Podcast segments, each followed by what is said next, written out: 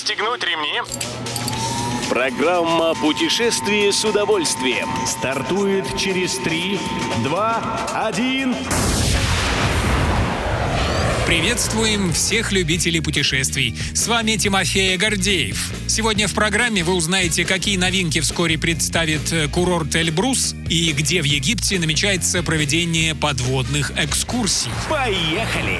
Горный курорт Эльбрус в Кабардино-Балкарии на волне популярности пешего туризма решил открыть новые экологические тропы. Руководство республики сообщило, что осенью на южных склонах горы Эльбрус на территории природного парка при Эльбрусе будут готовы для тестирования три новые экотропы. По сведениям Интерфакса, новинки обещают и гостям курорта, увлекающимся горными лыжами. На высоте трех с половиной тысяч метров над уровнем моря сейчас создают новую зону катания.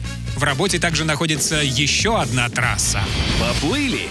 В Египте тема экскурсии к затонувшим кораблям получила продолжение. Совсем недавно мы рассказывали о намеренно затопленных старых судах в Красном море близ Хургады. Затем сюда пригласят множество дайверов.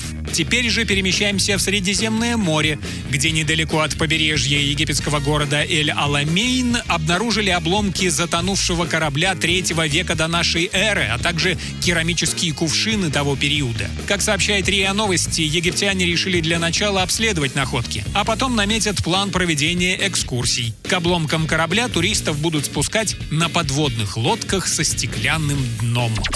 Любой из выпусков «Путешествие с удовольствием» можно послушать, подписавшись на официальный подкаст программ Дорожного радио. Подробности на сайте дорожное.ру. Дорожное радио вместе в пути. Программа «Путешествие с удовольствием» по будням в 14.30 только на Дорожном радио.